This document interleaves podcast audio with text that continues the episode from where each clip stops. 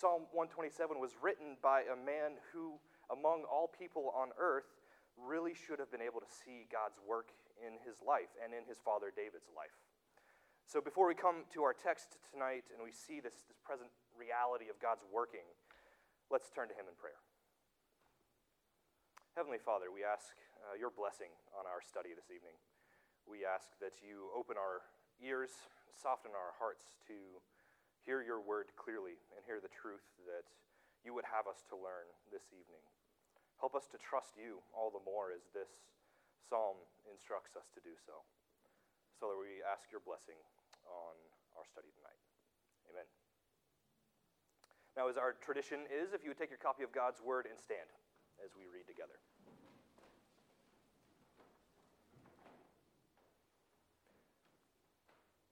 Psalm 127 a song of ascents of Solomon. Unless the Lord builds the house, those who build it labor in vain. Unless the Lord watches over the city, the watchman stays awake in vain. It is in vain that you rise up early and go late to rest, eating the bread of anxious toil, for he gives to his beloved sleep. Behold, children are a heritage from the Lord, the fruit of the womb a reward. Like arrows in the hand of a warrior are the children of one's youth. Blessed is the man who fills his quiver with them. He shall not be put to shame when he speaks with his enemies in the gate. May the Lord add his blessing to the reading and the hearing of his word. Please be seated.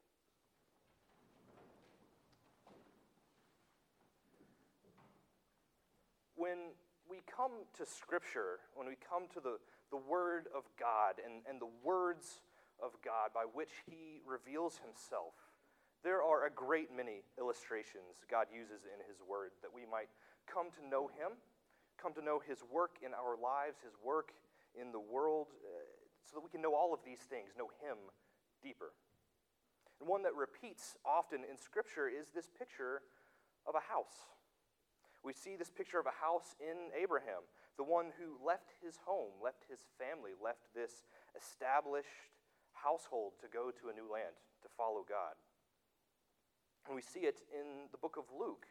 And Lord willing, when we come back to our study of Luke in the fall, we'll come to these parables, but we see it in a parable of a woman sweeping her house to find a lost coin, or we see it in a prodigal son leaving his father's house to seek his own way but one that I think will help us understand our psalm a little bit better tonight is this discussion of a house between David and between God that happens in 2 Samuel 7. You know, David had a, a great desire to build a house for the Lord, to build a temple that the ark might dwell in. And it's through that desire for a house that God takes this opportunity to bless David. So this evening, I want to begin with some background. Uh, we're going to see a lot of background tonight, so I'm going to go ahead and apologize in advance. Uh, there's, we're going to go over a lot of uh, some other parts of Scripture that I think will help us see the depth and the richness of Psalm 127. But that background, Lord willing, will help us see uh, really two points tonight. First, the work of the Lord, and second, the reward of the Lord. So, those are what we're going to look at tonight the Lord's work and the Lord's reward. So, for us to begin to see the Lord's work, we need to look back to God's promise to David. And as I mentioned, his desire to build a house. So, this is in 2 Samuel 7. This is the interaction that David has with the prophet Nathan.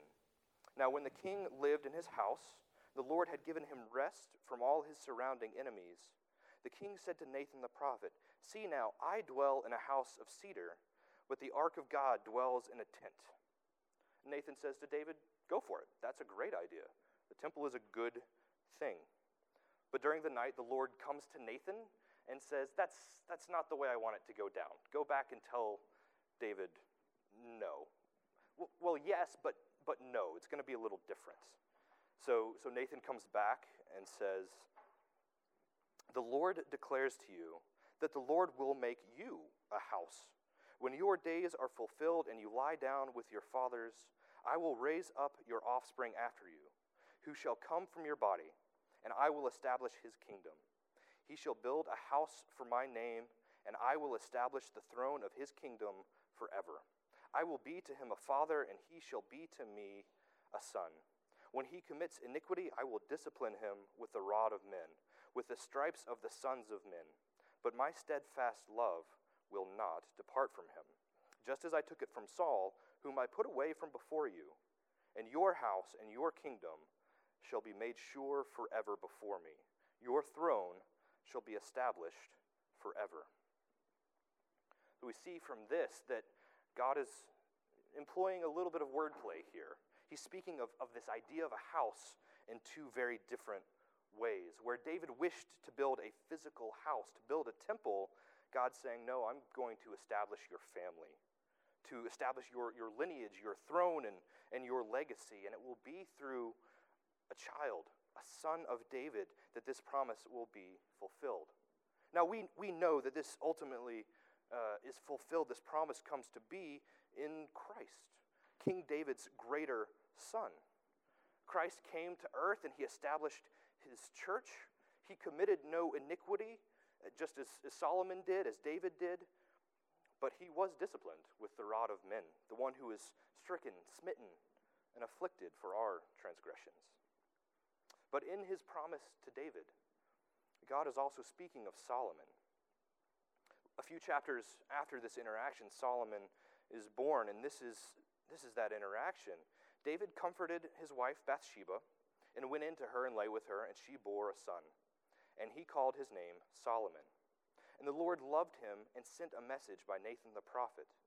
So he called his name Jedediah because of the Lord. Now, Jedediah literally means beloved by Yahweh. And it's kind of a nickname. It's kind of uh, a name of blessing. It's similar to what Jacob was renamed. He was renamed Israel. And so you go through the Old Testament and you see Jacob and Israel kind of interchanged. So Solomon would have been known by the name that his father David given him, but this kind of nickname, Jedediah, beloved by Yahweh. And so with Solomon, we begin to see uh, God's love, the beginning of this established forever house of David. So when we come back to our psalm, back to 127, and we see the introduction of Solomon, and we come to that first verse unless the Lord builds the house, those who build it labor in vain. We should begin to understand immediately there's something far more going on here than just a house just a place to live. Unless the Lord establishes your family, unless, as the verse goes on, unless the Lord watches over the city, the watchman stays awake in vain. Unless, in, in other words, all your work, all your desires, all your hopes, all the security that, that we seek day in, day out, unless all of those are placed firmly in the Lord, your hope and your desire, uh, it's all in vain. We hope and we desire and we, we build homes and we build cities, and it's all built in vain if it's not firmly rooted in the Lord. It's kind of like building a sandcastle. It's, it's fun, it's a great activity to do, but there are some people who take building a sandcastle very seriously. Uh, and in fact, up in Hampton Beach in New Hampshire, every year there's a major uh, sand sculpting contest. It's actually in about a month, so if you want to check it out, it's find the details online. But uh, some of the best sculptors from around the country and even the world will come and they'll use about 200 tons of imported sand over the course of a weekend to build these enormous, elaborate, just, just mind blowing sand sculptures. And when the contest is over, the statues stay, and they're even sprayed with a mixture of, of glue and water to help them withstand uh, a little bit so people can come and watch them after for a few weeks. And then the tides of the ocean and the wind and the rain and all of the weather, all of those works of art will be lost. And that's the idea here in our text that unless the Lord builds it, unless the Lord protects it, unless the Lord sustains it, it's in vanity. Our house, our city, our desires, our hopes, they'll all fade. They'll all fade without the mighty working of the Lord. And how many of us do things like this? We build our own castles of sand. Perhaps it's, it's literally on your house. You plan some home improvement project, and when you're done, it hasn't satisfied you. It hasn't turned out as nicely as you wanted, uh, or something wasn't quite the way you liked, and you come to this just empty feeling where you thought it would satisfy you. Maybe you didn't submit your desires to God or, or ask Him how He wanted you to steward your time, steward your money. Maybe it's not your house. Maybe it's a promotion and another promotion and another promotion and another promotion that takes you away from your family longer. Maybe it's just as simple as settling in to watch Netflix night after night when you haven't spent any personal time with the Lord. Are you trying to succeed? Are you trying to fill the void that your heart feels and, and build up for yourself treasures on earth? Now, we can try. And we all try, and we ought to all try, but, but our dependence is on the Lord. And that's the lesson in verse 2. It is in vain that you rise up early and go late to rest, eating the bread of anxious toil. You can work as hard as you like, rising as early as you can, going to bed late, foregoing sleep, studying, working, and you can eat the bread of anxious toil. Can eat the bread that does not satisfy, drink the water that does not quench your thirst. You can trust in your own strength, but it is in vain.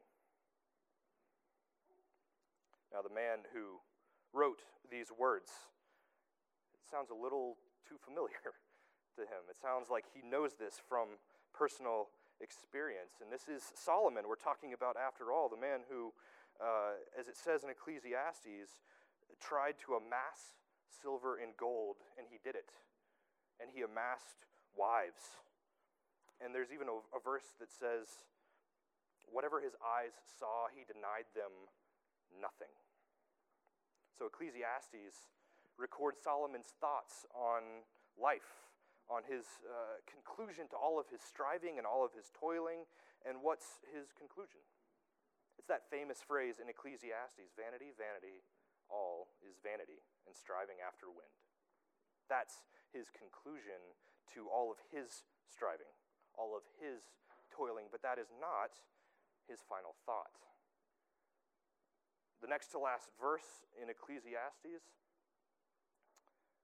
the end of the matter, all has been heard. Fear God and keep his commands, for this is the whole duty of man. And we see that same idea here in our psalm, in that last line in verse 2 For he gives to his beloved sleep. Now, how do these ideas connect? Well, this is a little uh, tricky line in Hebrew. For he gives to his beloved. Well, who is his beloved? The word for beloved in Hebrew is Yadid, almost like the beginning of his name, Yedidiah. It's his own way of putting himself in here. So, when has Solomon's life not been vanity? When has it not been useless? Well, when he's trusting the Lord. When the Lord uh, is giving him rest. When Solomon is trusting the Lord to do the work that the Lord has promised to do, Solomon finds peace. And he finds this peace and he finds this rest because the Lord is at work. That is the work of the Lord. It gives us rest. It's not just Solomon, he's at work in, in our lives. He's calling us to deeper relationship with him because he's sovereign over all of our situations, everything that we experience, He is sovereign over. He's at work in the world, not just us. Whether it's this ongoing pandemic, and we have to be honest, we've asked ourselves, is this ever going to end? Or whether we, we read the news and we see the injustice that so desperately needs divine intervention. We can rest from our anxiety because the present reality is that God is at work. The work of the Lord is what gives his beloved rest. Now, what does God say to Jesus at his baptism? As we've already said, Jesus is the ultimate fulfillment of that promise to David. So at Jesus' baptism, the Father says, You are my beloved Son. With you I am well pleased. And again at the Transfiguration, the Father says, This is my beloved Son. Listen to him. So who is Jesus? He is the beloved Son.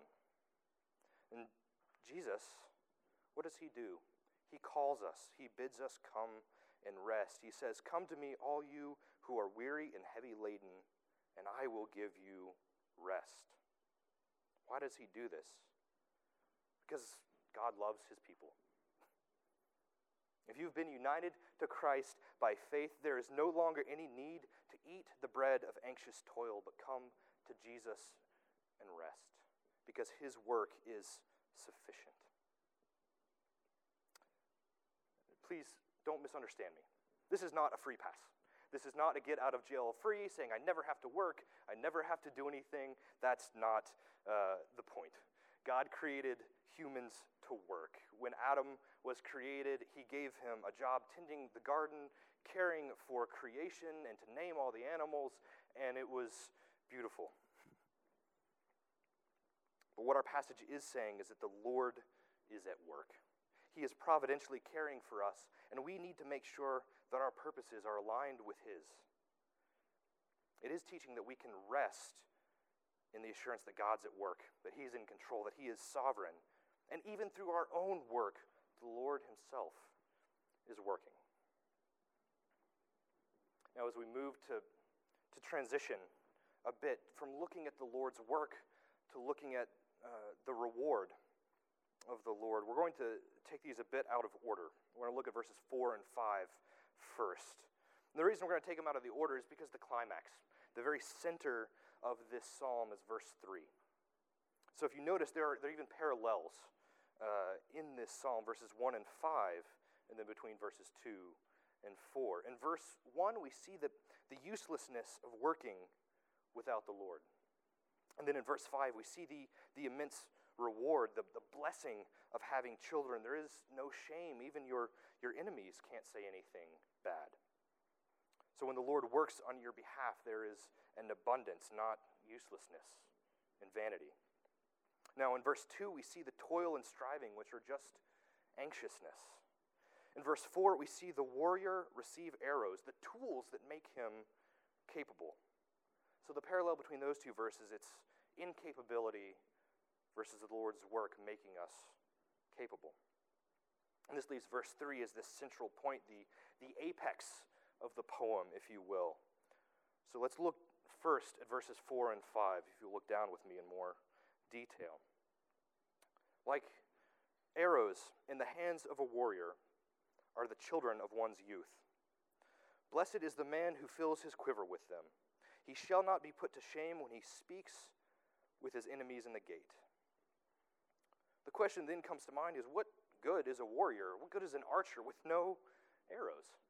Well, the answer is obvious no good, nothing. Just as uh, the Lord blesses, He also blesses the means. He gives us the tools, He makes us capable. He is working, and, and it's His work and His, uh, His reward that makes us capable. He is the one who gives us what we need, even to do our own work. And it's not just a single tool, but we are blessed by a, a large family. Blessed is the man whose quiver is full. So when people look at you, are they able to see the Lord working in you, to see the Lord's blessing in your life, to see the Lord's reward in you? And if that's the case, there can be no shame. There's no uh, bad feelings that we should feel, but we are blessed by the Lord, and even your enemies can see this. These final two verses also point to a God of abundance. He's the God who works excellently. It's not just a little bit, but it's awesome. He's mighty to save, he's slow to anger, and abounding in steadfast love. His blessing comes in abundance as well, because that's how he works. Blessed is the man who fills his quiver with children. Blessed is the man who has trusted the Lord and in whom we see the evidence of the mighty work of the Lord. Blessed is the man who has worked for the Lord, and in return the Lord has blessed his work. But that's it's not a transaction. It's just God's overabundance.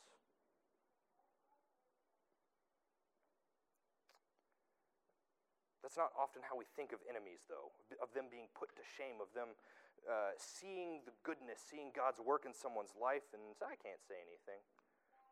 We're coming to a, uh, an election, and the two presidential candidates, I would think, probably won't say anything good about each other as the election gets led up to. And that's what we expect. That's what we would think, is we hear a lot of mudslinging, a lot of slander, but if you've trusted the Lord, his reward is great. Not even enemies can put you to shame. They can see nothing of your incapability, but only the Lord's blessing in your life. But if you notice where this text uh, says that this conversation happens, it happens in the gate when you speak with your enemies in the gate. Now, where are the gates? The gates of what? Well, these would be the gates in the wall of a, of a city.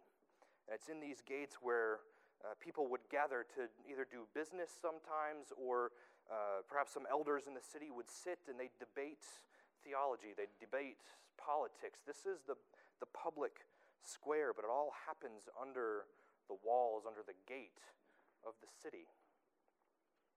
Unless the Lord watches over the city, the watchman stays awake in vain. So, even in that, the picture here is that we're surrounded by the Lord's blessing, His protection, His guidance, and sometimes we don't even realize it because how often do you think about, or at least if you were in the ancient world, how often would you think about going in and out of the city? That would happen all the time. So when you trust the Lord, when His reward comes to you, it's often unexpected, but it's all encompassing, it's overwhelming sometimes, and it's all sufficient. So, what is this reward? What is this blessing that we keep talking about? And so, we come now to the, the crux, to the center of our psalm. And so, if you'll look at verse 3 with me Behold, children are a heritage from the Lord, the fruit of the womb a reward.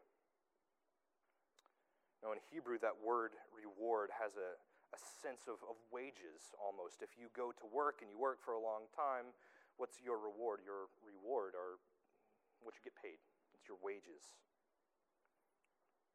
So it's no surprise then that we're talking about the work of the Lord and we come to what the wages are.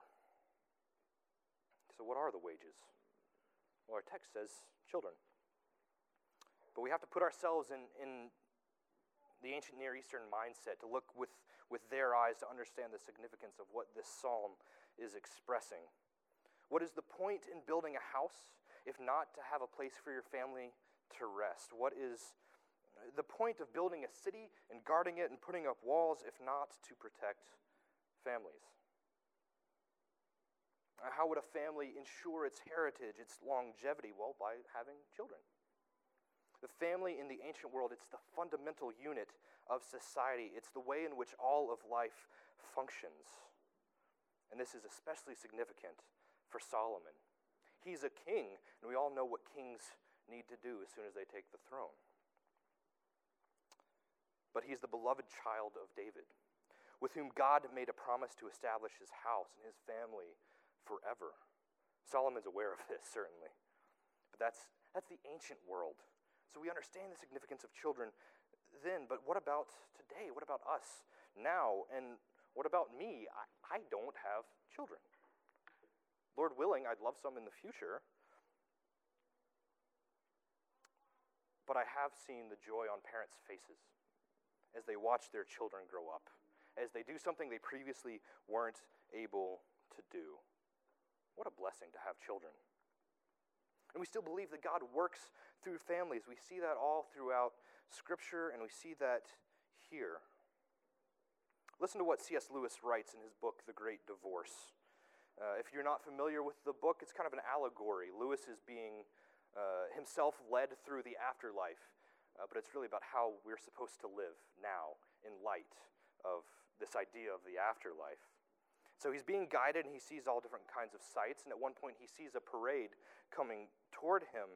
And it's this woman who's at the center of this parade. She's wearing beautiful clothes and she's surrounded by angels and children. There are people dancing and, and singing. And this, the beauty of this parade, Lewis thinks this must have been a saint or someone incredibly important. And his guide says it's someone you'll never have heard of. Her name on earth was Sarah Smith. She's one of the great ones. You've heard that fame in this country and fame on earth are two quite different things. Every young man or boy that met her became her son, even if it was only the boy that brought the meat to her back door. Every girl that met her was her daughter, but her motherhood was of a different kind. Those on whom it fell went back to their natural parents, loving them more. So if you're sitting there wondering, as I wondered while I studied this psalm, if you are wondering whether this scripture applies to you because you don't have children, please hear that it does. Please be assured that if you believe in Christ, you are part of his spiritual family. You're part of his church, this church, even. There's a, there's a tradition at Presbytery uh, where the men there call each other fathers and, and brothers. Uh, and it's something I'm still getting used to. Uh, but I have been greatly blessed and, and, edified by many members of the presbytery, including the men in our own session. And I've been greatly blessed by many of the people here at, at Redeemer in our congregation, and I know, I know many of you feel the same. So, fathers and brothers, sons, sisters and mothers and daughters. Hear now that, that, that children are a heritage of the Lord, and the fruit of the womb, a reward. But I want to zoom out for just a minute, for just a couple more seconds. We can't miss the fact that Jesus is the Son. So, who is Jesus? He is the heritage of the Lord, He is the reward of all God's work.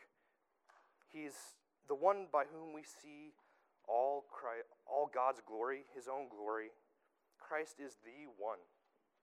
The fulfillment of the promise to establish a house forever. So when we look back at the way the Lord has worked through time, through our lives, and through uh, events recorded in Scripture, we should really consider, or, what we should really find, is that we reap the benefits of the Lord's work. We are blessed by Christ, the beloved Son If you have put your faith in Christ, you're his child. Co heirs with Christ and given all the blessings that Christ earned by his work. So, brothers and sisters, do not eat the bread of anxious toil, but trust in the Lord and in his work, and in the Son, the beloved Son, who offers you rest in his house forever. Let's pray.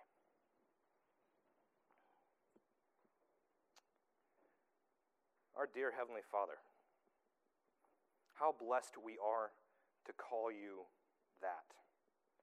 How blessed we are to know Christ. How blessed we are to count Christ as, as our reward, is our blessing by the sufficiency of the work that He did. Father, we thank you, and we're humbled by that. So, Father, I pray that as we go out uh, this evening, as we leave uh, corporate worship, that you would place on our hearts a need to trust you all the more. Give us your grace day by day and moment by moment to trust you, to surrender our own desires and hopes and longings, uh, that we surrender it to you, knowing that unless you build the house unless you guard the city that we toil in vain. Thank you for the, the sufficiency of your work. Father, we ask all these things in the name of the beloved Son, Jesus. Amen.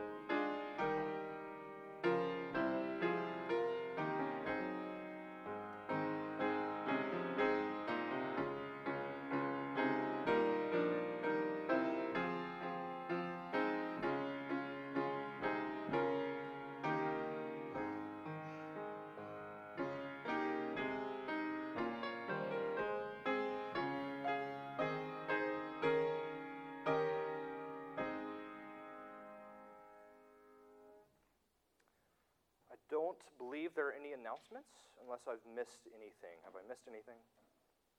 If that's the case, then please go and enjoy the rest of the Lord's day as the deacons dismiss us.